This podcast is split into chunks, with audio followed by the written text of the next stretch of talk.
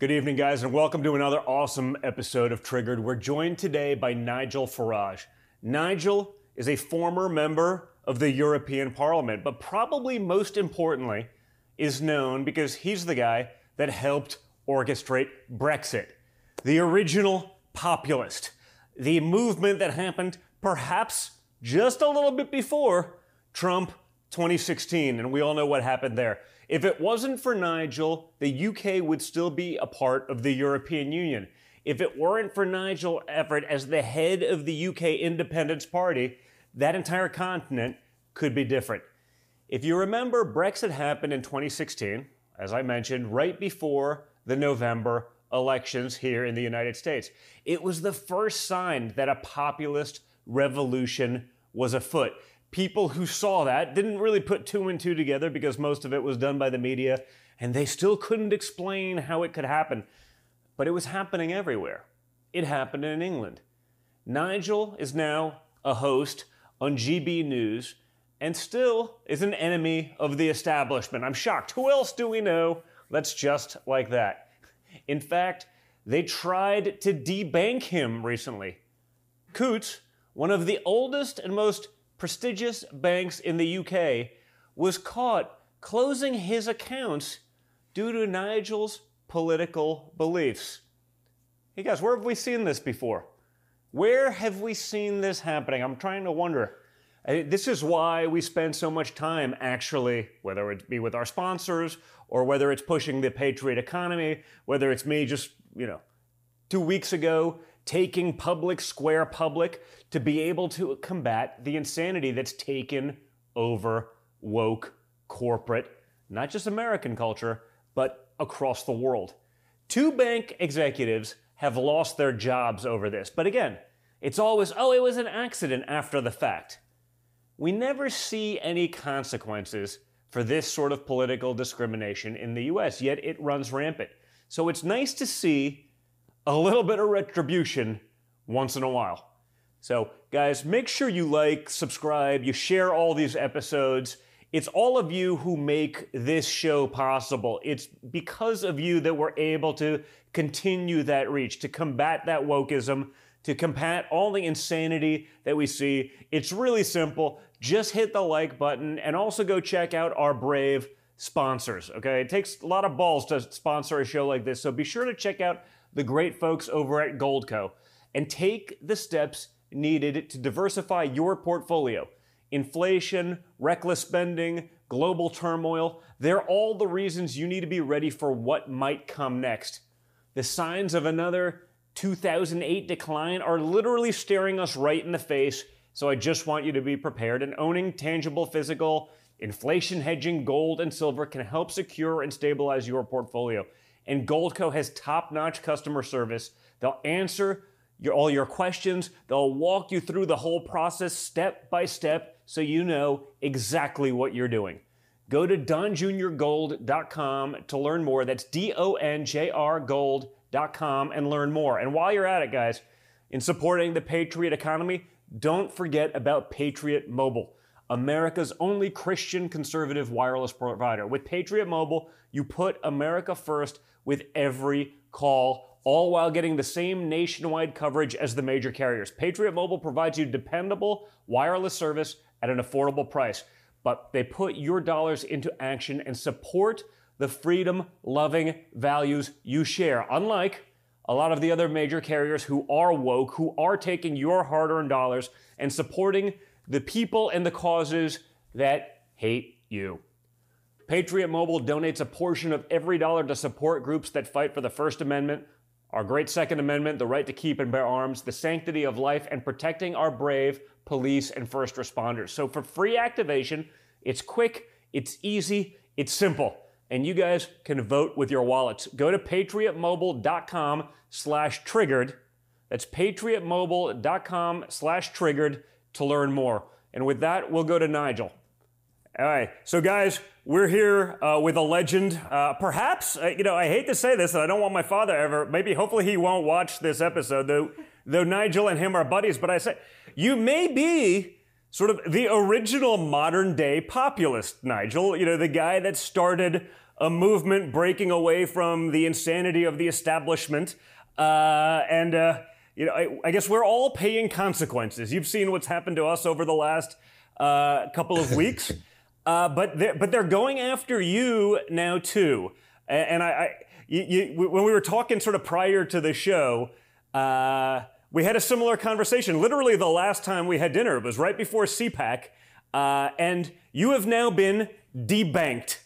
Let's talk about that a little bit. What's going on?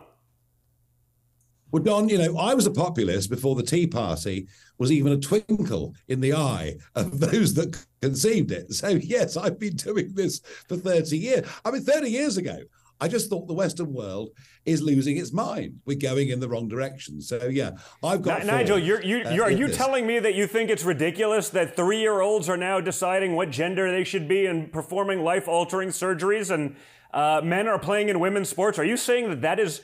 ridiculous, and that's just the beginning. But are you saying that? Because I don't. I know. I mean, it's shocking. Right? I even find it difficult to believe that Doc Martin's new boots have a picture of a mutilated woman's breasts on them. I mean, the whole thing is. Wait, I missed that one. So. I can't keep track with all the wokeness. Are you serious? Oh. It's getting crazier. It's absolutely getting crazier. So, yeah, the last time you and I were together, we're going back early this year, we were sitting next to each other. It was Kimberly's birthday. It was a very jolly day, evening, and having fun. And you told me that you were having a serious banking problem. And I remember saying to you, this is completely outrageous. But rather like a soldier going into war, you always think, well, it's okay. It's not good. But it'll never happen to me. You know, this is the way the human brain, this is the way, it's true. It's how we think. And then, I mean, literally a few weeks after I was with you, and it could be the Trump influence, I don't know. But a few weeks after I was with you, you know, I've been with the same banking group for 43 years. I ran my businesses when I worked in finance and commodities through this bank. I've never had a problem. I've taken loans from them, which I've repaid early. I run large positive cash balances on current account, maybe more for me, but I do. And yeah, I get the call that, you know, we don't want you anymore. I get a letter confirming it. No reasons given whatsoever. I write back to the chairman of the bank to say, look, this seems to me to be pretty irregular. I suspect political prejudice. All of which is denied. And then we have a mechanism here. Now, how long it'll last, I don't know. But we have a legal mechanism here called a subject access request, where I could write to the bank and get all the personal information they hold on me. And I got back 40 pages of notes on me from this bank. And by the way, Coutts is a 331-year-old bank. It is supposed to be the most exclusive private bank in Britain, if not the world. And I got back 40 pages that mentioned Russia 144 times. So they have a file on you, like the FBI has a file on me and anyone else who has conservative views, huh? Absolutely. Russia, Russia, Russia, as your father would say, was mentioned 144 times. You know, horrible things that I'm a xenophobe, people think I'm racist, and I mean, just horrible stuff. Some of it was quite funny. I retweeted a Ricky Gervais joke. That means I'm a transphobe. I'm a friend of Novak Djokovic's, the tennis player, who refused. I mean, apparently that's another huge cardinal sin. Yes, God forbid, one of the world's finest athletes who clearly would not need and does not have pre-existing conditions that would never in any, even before we knew anything about COVID was really, let's call it not susceptible. So you could be friends with the world's greatest tennis player and they're going to cancel you for that because he didn't get vaxxed. I mean. Yeah, that's part of my sin. Of course. One of the major sins, mentioned 14 times, was friendship with the 45th president of the USA. And this charge sheet just went on and on. But here's the thing, in my case, and why I've got them. I went public to say my bank accounts have been cancelled. I was very pleased. Your brother, Eric, was very public with the British press and said, well, if they can cancel Nigel Farage, they can cancel you too. And that was very useful. Mm-hmm. And it helped get the debate really moving. But you see, the bank then, the boss of the bank was at a smart dinner with lots of wine being poured. And she told the BBC, our national broadcaster's business editor, oh, Farage has been cancelled because he doesn't have enough money in the account. And this was all taken as gospel by mainstream media. But I was able to prove with this access request that actually they decided I'd be closed because, and I quote, I did not align with the bank's values. Now, quite why a bank thinks it needs to have values other than acting with integrity, looking after shareholders' money, and repaying the state, because we bailed them out in 2008-9 after they all got caught with their trousers down in the subprime crisis. You know, I just don't know. So I was cancelled for political reasons. They lied about it. They leaked about my account to the BBC. And as a result, the chief executive of Britain's biggest bank has been forced to resign. The BBC have publicly apologised to me.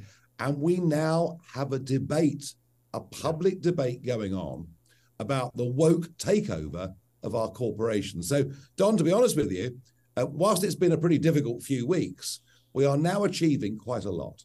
Yeah, I'm excited about sort of what's going on. I mean, the dinner, we had the similar experience. You know, the dinner, for those of you who probably aren't aware of the story, Nigel and I, it was like a Thursday night. I think we were speaking at CPAC on Friday in D.C. And so a couple of things actually come full circle. You know, it was you, me, Kim, Carrie Lake, Matt Gaetz, let's just some rabble rousers. Let's see, Raheem was there.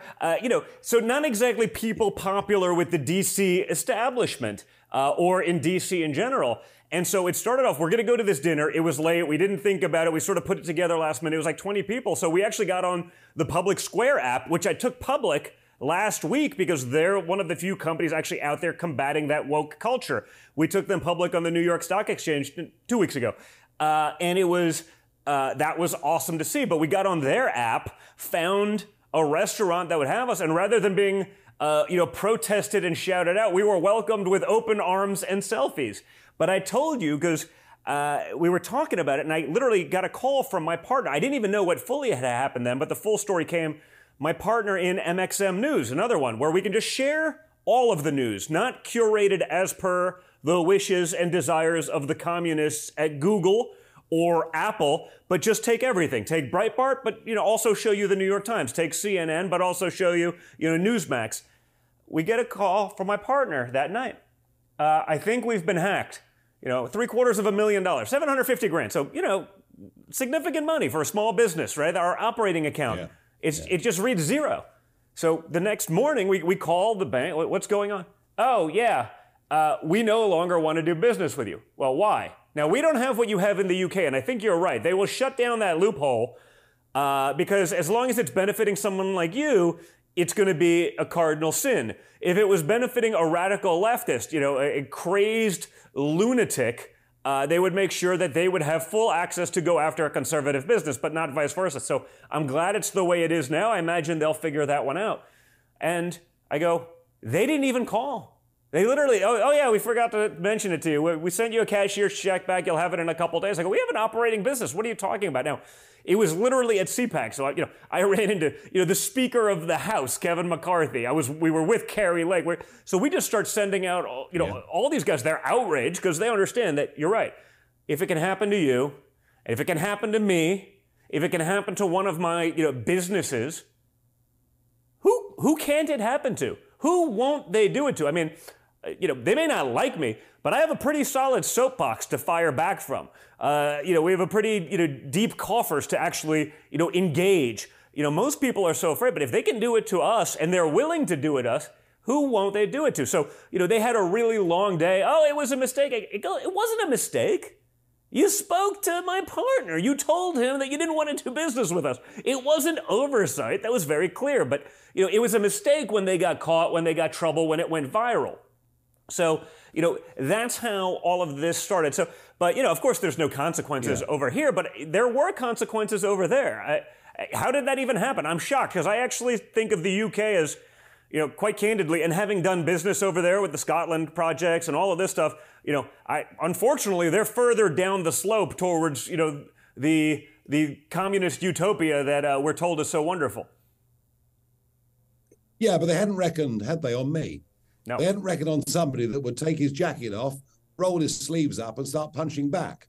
Yeah. Because most people who get debanked go away quietly and hide because they're embarrassed about what's happened. They're worried that if they go public, their credit ratings will be damned. They'll struggle to get other accounts. You know, rational behavior is that you just, you know, walk away with your tail between your legs. But, you know, Nigel Farage isn't made like that. And I realized this wasn't just about me. We now know that in my country alone, 1,000 bank accounts are being closed every day. Every day. 1,000 bank accounts for a variety of reasons. But one of the main ones, and this is worth thinking about, one of the main ones is they no longer want small businesses that take cash. So think of someone selling fish. I wonder why that is, Nigel. Well, I'll tell you why it is. I'll tell you why it is, because today we've appointed a new deputy governor of the Bank of England, all right? Her job is to oversee the introduction of a digital currency. If we get anywhere near, and by the way, the Fed wants this as well, if we get anywhere near central bank digital currencies, and I'm not exaggerating here, we will be living under a quasi-communist system. Oh, 100%. I mean, your social credit score will dictate whether you get to eat or not. And if you think that's an exaggeration, again, now also to be clear, because a lot of the fans of this isn't a knock on crypto. This is a knock on a central bank digital currency where there will be none, you know, of whether it's transparency or anonymity, depending on which you want, where there'll be none of that, where it can and will be weaponized against you. I mean, they'll try to do that in the U.S. at the Fed. You know, the same government that wants to audit your Venmo account if you spend more than $600, but has no problem losing $220 billion, you know, like the Pentagon did, but, you know, no consequence. Again, you know, 601, you're going to jail. This is a disaster, but I mean, explain to the audience that's watching this just how critical that is. Again, because you know, if a bank is willing to shut you down, imagine what, I don't know, let's say a political party that is not affiliated with you that is in control. Because we see that going on with my father. And what are we on now? And like indictment 3,476. It's laughable. But we make the mistake of assuming that these people have a modicum of decency or scruples. They don't. We have to stop even thinking that. I mean, the same with the corporate culture, by the way. And listen, there's people I know that have been, you know, conservative that I've defended, and it's like, but then you watch them and they double down on the insanity and the double. So we're basically just at war. Even if you try to be reasonable, you try to be rational about it, you can't. Because you're not dealing with honest actors. You're not dealing arm's length. But you know, what we have in our favor is a clear, settled majority of people. But they're a silent majority. They don't have the ability. They haven't got the platforms that you and I have got. Yeah. But when they're confronted with what is actually going on, they are repulsed in every way. I mean, the real worry here is because of AI, you can take a big bank. It could be a Chase. It could be a NatWest in the UK. Doesn't matter. They can put 20 million bank accounts into a computer system that through AI can keyword search every social media post or every response that you make. Yeah. And if they don't like what you're doing, they can simply close you down. We are not that far away from this happening. I've been closed down, not for commercial reasons, but because my perfectly legal mainstream majority views do not align with what is now a woke corporation. So this battle is very real. And remember, in the 21st century, having access to a bank account is as essential as water and electricity coming into your house. Mm-hmm. Without it, you simply can't function. You can't pay utility bills. You simply can't live. And you made a point there a moment ago about crypto. Now, this is really interesting. We must fight to make sure that cash remains legal in every way. Yep. If we choose to pay in cash, we must be able to do so. But if they were to move, and the plan is in the UK that the early form CBDC, central bank digital currency, will be in circulation by 2030. That's how quickly we're moving on this side of the pond, all right? Yep. If they go that way, the only escape route is crypto. Yeah. Crypto is the only escape route. And yet what I've discovered, Don, in the last 3 weeks, since I blew the whistle, and I've opened a website called accountclose.org to say to people, whether they're private individuals or companies, if you've been shut by the bank, come to me, let's fight together, let's become a big, powerful entity.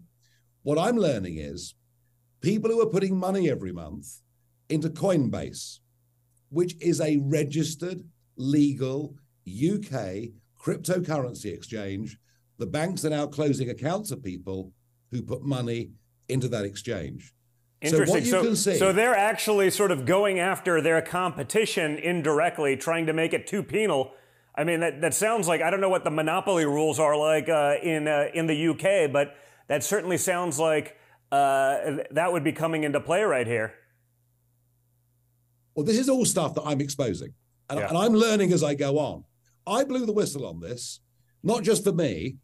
I blew the whistle because I could see the control of money actually is the ultimate control that government can have over our lives. They try to limit what we can say. They try to limit who we can see. They try to limit our freedom of association. They attack us in every way. You know, the new virulent form of big state communism that we're fighting, you know, right throughout the English-speaking world is real. But if they've got control of our money, they've got control of us. They can control not just what we earn, but what we spend and how we spend it. They can say, oh, hang on a second. You've had 3 flights this year. Your carbon credits are now fully used up. So I can see the dangers of this. And even the escape hatch to crypto, they're now already trying to close the door. Now, I'm saying this to people. Whilst what is happening is deeply alarming, and very scary, it is not too late. We haven't got there yet. We have got to have, all of us, the basic right in our country to a bank account. It must become illegal for bank accounts to close people down as a matter of their opinions, especially if they're legal, decent ones. And you know, the Supreme Court in America recently made a very sound ruling that universities should not prejudge applicants on the basis of their identity, but on their ability, which I thought was a step significantly in the right direction. And this needs to apply to financial services too. And this is something that conservative movements must pick up and run with and champion. But I think you'll be surprised. There are many on the centre left who believe in freedom and fairness too. Yes, of course, the extremists, the minority, but they're very loud and powerful. They're very loud and powerful, but they've been able to bully. Correct. They've bullied the corporates. You know, the Soros-funded, hate mob that go after advertisers and all the rest of it. They've been very effective up till now, but once you wake up the populace at large to what's going on, you've got a chance of fighting back and winning. So, you know. Yeah. Some of the things I've learned in the last 3 weeks have shocked me. I'll be honest. The situation is far worse than even I believed when you first alerted me to this when I was with you a few months ago. It's worse than I thought, but it is still winnable. Yeah, well, like I said, we saw that, sort of, again, with the Public Square launch. I mean, people, you can vote with your wallet a little bit. You can support, the woke companies that hate you with your hard-earned money, or you can, in the U.S., go to Public Square, find the businesses that align with your values, give your money to them. The more powerful that they are, the more emboldened that they are, because they're not worried about being cut off because they have an alternate sort of form of revenue. It allows us to accelerate that process of becoming unafraid. The other side, you're right, it's a very small minority, but they're incredibly vocal. They're incredibly powerful. I think the trans mafia is the most powerful group in the world at the moment. And I'm like, how is it even possible? A small group of lunatics are able to control so much, but they have because they've been very effective. So, we do have to do that. We have to take time to go and support those businesses that are willing to either speak up, to be sort of unapologetically, pro-freedom. I think you're right. I think there's plenty of people, center-left, apolitical, agnostic, that still believe in this because they understand one day that if it continues, perhaps power flips to the other side, and then all of a sudden they're in the crosshairs, so they understand exactly what's at stake. Nigel, the UK has sort of been, ahead of the curve in terms of the decline into this, totalitarian type states. Tell our audience in the U.S. who may not be as familiar, there's so many things that have been really criminalized over there that in the United States would fall under free speech or just, common sense or humor. I don't even have time to sort of hit it every time, but there's so many instances I read like, wait. You go to jail for that in the UK, whether it's misgendering or this.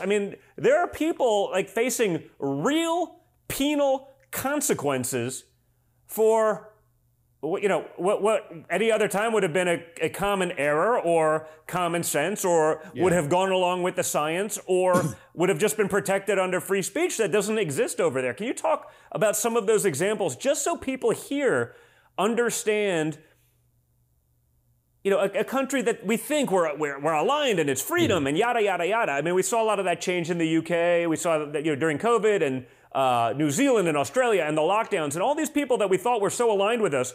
You realize that they're further gone than we'd like to believe. Tell us about some of those instances, because I know there's so many out there. Yeah. We may be further gone than you, but don't forget the biggest influence on the entirety of the English-speaking world.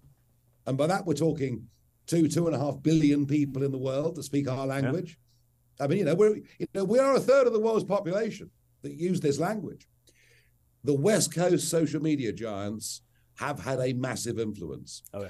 The difference, and why we're in a bit more trouble than you, I think, is the founding fathers in America took the best bits of Britain. They took the best bits. They saw what we'd learned over centuries and our own civil wars and our own problems. And they put together a very clever constitution. And, the First Amendment, the right to free speech, is still something that people in America believe in very fundamentally. We don't have that protection because we kind of thought it was there anyway. We didn't need to codify it.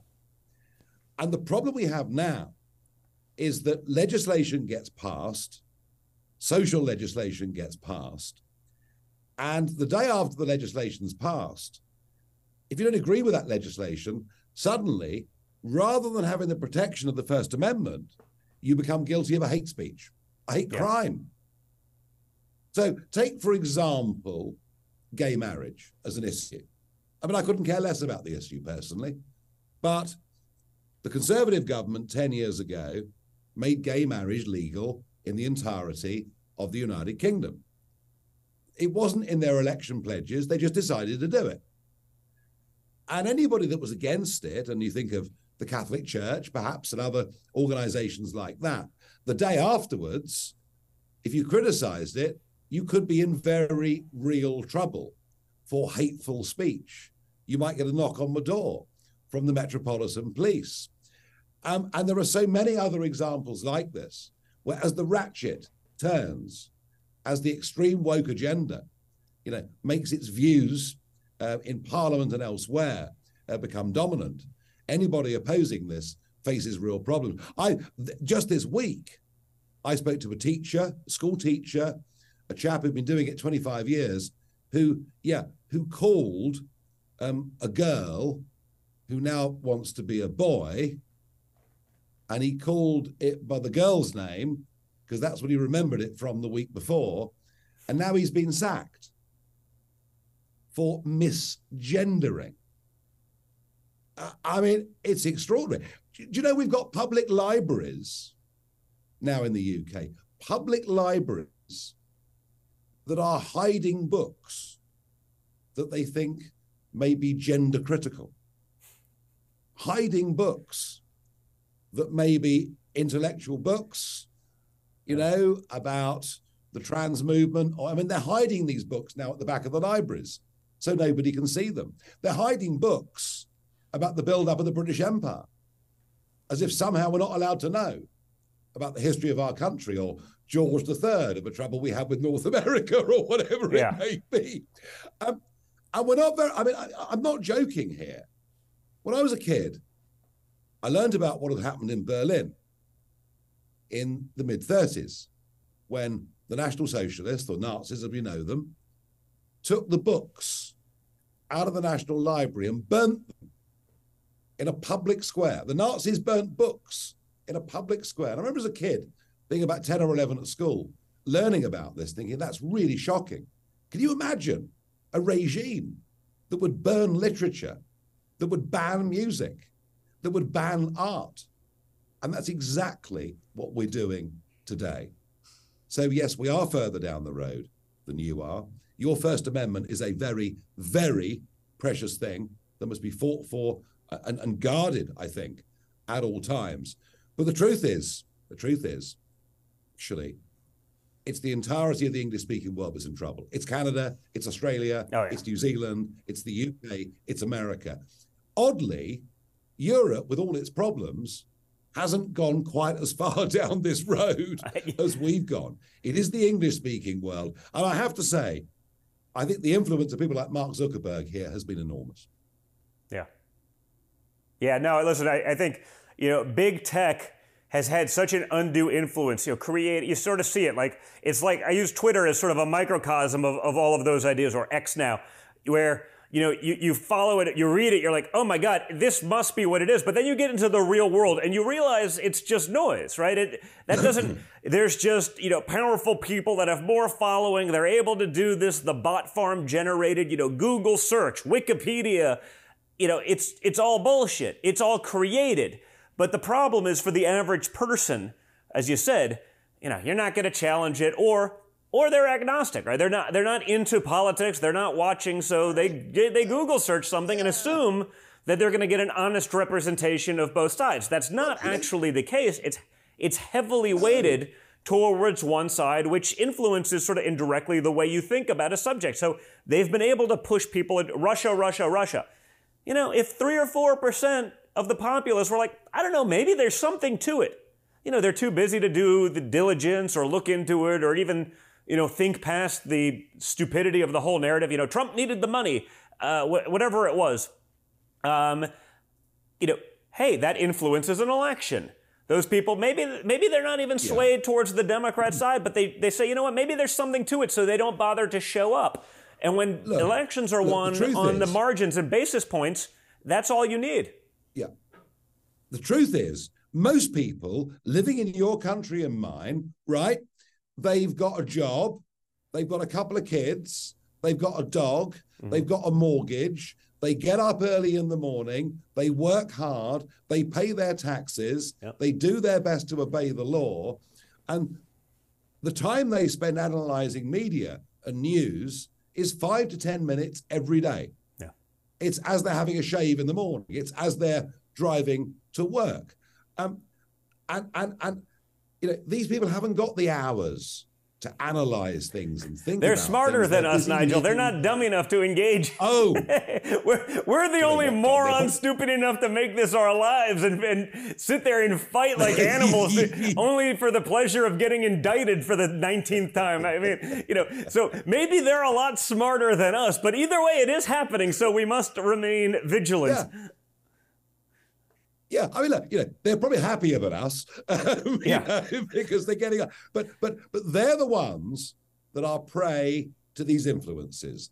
They're the ones, because they tap their cell phone, and they're getting, Facebook messages from family and friends or whatever it is. And they're very prey to prejudice and bias. And that's the truth of where we are. But look, I repeat the point.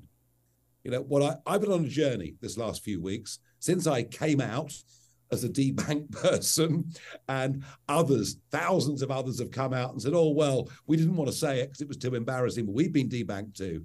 I've been learning a lot, and I'm learning that they want to control our money. There are dark forces out there that want to control our lives at every level. But I'm going to finish with this point. However upsetting and scary and worrying all this is, there is still a big, solid, settled majority. Forget left and right, it's irrelevant. Yep. There's a big settled majority for decency, for free speech, for fairness. The vast majority of human beings, and we can agree with them on some things and disagree on others, but the vast majority are decent people. And we're going to have to somehow find a way of rallying them to win back the liberties and freedoms. And what is at stake here? Everything. No doubt. Western civilization. So everything we've developed over centuries. Yeah, I mean, I guess speaking of Western civilization, one of the other sort of, issues that, my father got on very early is, in my opinion, 100% right on. It's something that you actually were, are all over for the UK. I mean, talk to us a little bit about illegal immigration and that situation in the United Kingdom. I mean, I've read, that the UK now has boats where they're storing hundreds of migrants. What's going on there? Who's behind the plan to house illegal immigrants on barges and, presumably just release them into the populace like what we have on our southern border? Because, again, I think we've learned from Europe on that one. It doesn't work out well. Just look at the, the rape, murder, arson statistics that skyrocket through the roof when, when you're welcoming to people who, aren't necessarily the best intentioned people. We have a 21-mile anti-tank ditch. It's called the English Channel. And it's been our great protection. We managed to stop Napoleon coming over and conquering us. We managed to stop Hitler coming over and conquering us. And we've always been, as an island, or a series of islands, the Brits have been a great maritime nation, through the Royal Navy, through the merchant fleet. We've always, for this little island, reached out across the world in the most astonishing way. And to think now that criminal gangs are able to put tens of thousands of people into small inflatable dinghies who cross this 21 miles and are welcomed in by the British authorities, put up in 4- and 5-star hotels, given money, given free medical care, given free dental care, is an insult to everything I think we've always believed about our nation, its borders, and who can come and live here. And interestingly, Ireland, the Republic of Ireland, is suffering the same thing. Last weekend, an advertisement went out to American tourists. And American tourists flocked to Dublin. Dublin is a magnificent 18th century city. And there's quite a big romanticism among Americans about Ireland. Yeah. Not just Joe Biden, but more generally, there is a romanticism. There's a lot of Irish Americans, yeah, and in your family's case, Scotland, of course. But there is a lot of this. And the warning that's been put out to American citizens is, when you come to Dublin, don't wear a watch or jewelry walking around the streets of Dublin. And why is that? Because the criminal gangs have come illegally into Ireland and are now in control of many of Dublin's streets. And you've got the same problem on the southern border. And, I mean, God alone knows who is coming into America. There will be some genuine people fleeing from persecution and poverty, and we know that, and we understand that. And we're not hard-nosed, horrible people. We understand that. What we can't stand are liberties being taken by people who come into our countries with criminal intent. So we both have a similar problem on this. And, look at Malmö. Malmö, a southern Swedish port, a place I've known for decades through business, now the rape capital of Europe and number 2 for murder. because a large gang of ill-intentioned people have come in, taken the town over. You know, gun crime, issues like this that were unheard of 20 years ago are there. So, you know, the first duty of government is to protect the integrity of the country and the citizens of that country. And increasingly, it's not happening. And I think the scale of the problem in America, with the millions crossing the southern border, is genuinely shocking. Yeah, and to me, I mean, there's no other explanation for some of the insanity other than it is designed as a way to reshape the country. You know, I noticed there's different handling of the people, say, coming from, you know, sort of South America through Mexico, than there are people that are actually much more likely to be true refugees coming from Cuba or Venezuela, where there is actual persecution right? But to me, it's obvious that those people are escaping those socialist dictatorships, yada, yada, yada. They're not going to vote Democrat in the U.S. So southern border, fine. Leave it wide open. We'll put you on a program. You'll be a loyal and dedicated voter for life. You know, Cuba, Venezuela, that's a little different. It's why Florida is the way it is, and they're trying to reshape everything else elsewhere. How's that happened? You know, what's going on with that in UK? I mean, how has that reshaped that? I mean, yeah, I've been to Malmö myself up in Sweden. Beautiful city, incredible country, but, you know, what's going on is ridiculous. And, you know, these are not... It's ridiculous. Yeah. It's ridiculous. And, you know, the left... don't want to talk about it. Don't want to discuss it. Out of sight, out of mind. And these are areas for conservatives, I think, to start winning elections. And you've seen it happening in Italy. You're seeing actually all over Europe. People saying, well, you know what? Actually, we can be welcoming of other people, but we do have our own culture. We do have our own identity. And we're actually quite proud of it. Yeah. You know, we need to maintain that. And if people are going to come in, you know, we want them to assimilate and to be part of that, not to fight it, to try and undermine it and try and change it. And because, you know, that really, if you think about it, really, that was the miracle of America. Yeah. That America was built with people coming in from all over the world, but, you know, swearing that allegiance to the flag, taking American citizenship, being proud of it. You know, America is the example of how immigration can be a huge success. Yeah. But increasingly in recent times with the border, the southern border, it's an example of how it can go wrong. So I think you don't need to look anywhere else, Don. Yep. Just look at America and you see how you can get this right and how you can get this wrong. You really can. So Nigel, you know, like the U.S., Britain is sending boatloads of ammunitions and weapons to Ukraine. How long is that aid going to continue? And how are we sure that it isn't leaving Ukraine and getting into the hands of, you know, the gangs that you're talking about that have invaded a lot of these borders and taken over these cities, or worse, you know, terrorists? Well, look, I mean, you know, Ukraine is a very corrupt country, and we've known that for a long, long time. Yeah. And historically, for 30 years, I have been one of those that questioned the ever eastward expansion of the European Union and NATO. And I'm on record for saying that all the way through. I didn't think we needed to give Mr. Putin any reasons to go to war in any way. But that's history. We cannot for a moment defend Putin's actions in the last 18 months. I think that's quite important that we say that. There are contested regions, contested linguistic regions of Ukraine. That is true. It's not true for the west of Ukraine. However, what has been remarkable to me is you give people in need support, yes, but that can't be endless. It can't be unlimited. It's not an open check. And the point-blank refusal of the Biden administration and the British government, and frankly, with outside aid, we're the only two that matter, as we've been in Afghanistan, Iraq, and all these other areas. The point-blank refusal to even contemplate a negotiation around peace is what has really, really puzzled me. And I began to think that Eisenhower in the 50s was right when he identified the military-industrial complex. It is actually in the interests of many big industrialists for this war to go on as long as possible, for taxpayer money to be sent to these companies to produce the javelins and all the rest of it. So as I say, in moral terms, what Putin has done is wrong. But what is even worse morally is to go on prosecuting war without even discussing the option of a peace negotiation. And I think for us, it's slightly different because geographically, this isn't very far away. Mm-hmm.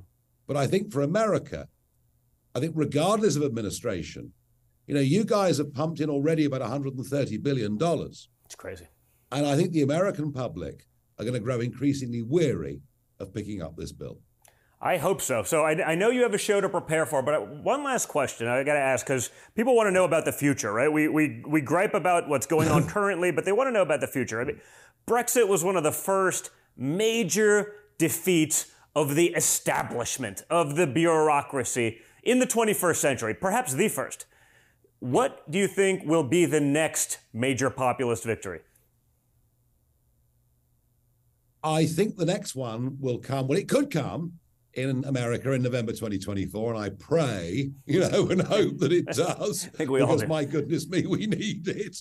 As a chap that you know even better than I do that's involved with that. But I think there is a sea change going on in Europe. A sea change that says this uber liberal agenda has failed people, that we've put those that control us so far away from ordinary folk and ordinary families. And I think you're beginning to see this happening. It's happening in Hungary. It's happening in Poland. It's happening in Italy. There are signs of it happening to some extent in Spain. There are big signs of it happening in France. So I think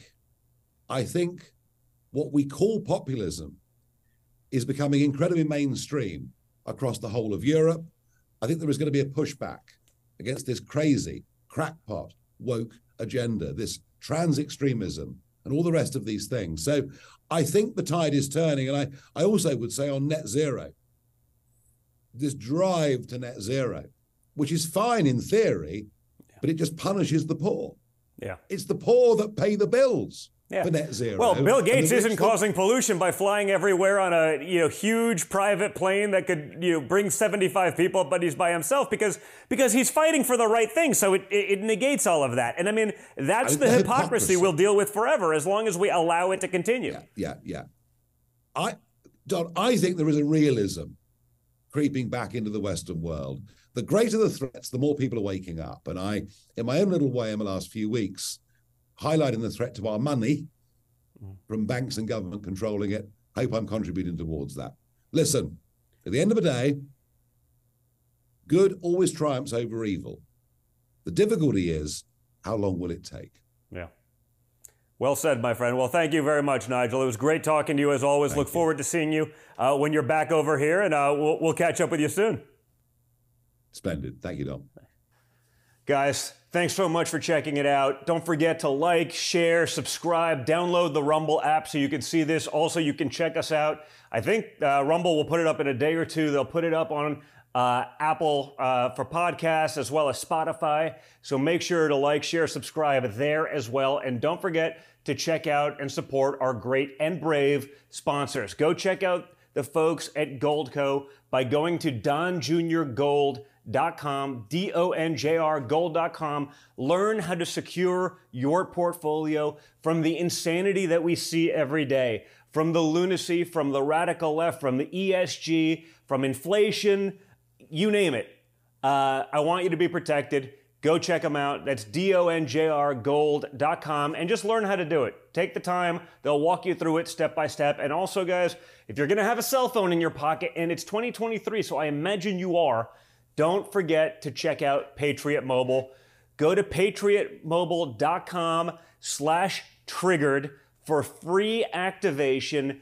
And again, you can choose where you spend your money, guys. You can vote with your wallet, and you can give your money to the big woke activists like the guys, the parent company of AT&T, who wanted to cancel OAN and Newsmax, literally going against conservative values and news. I imagine they're giving a lot of dollars to the woke causes that you hate and who definitely hate you.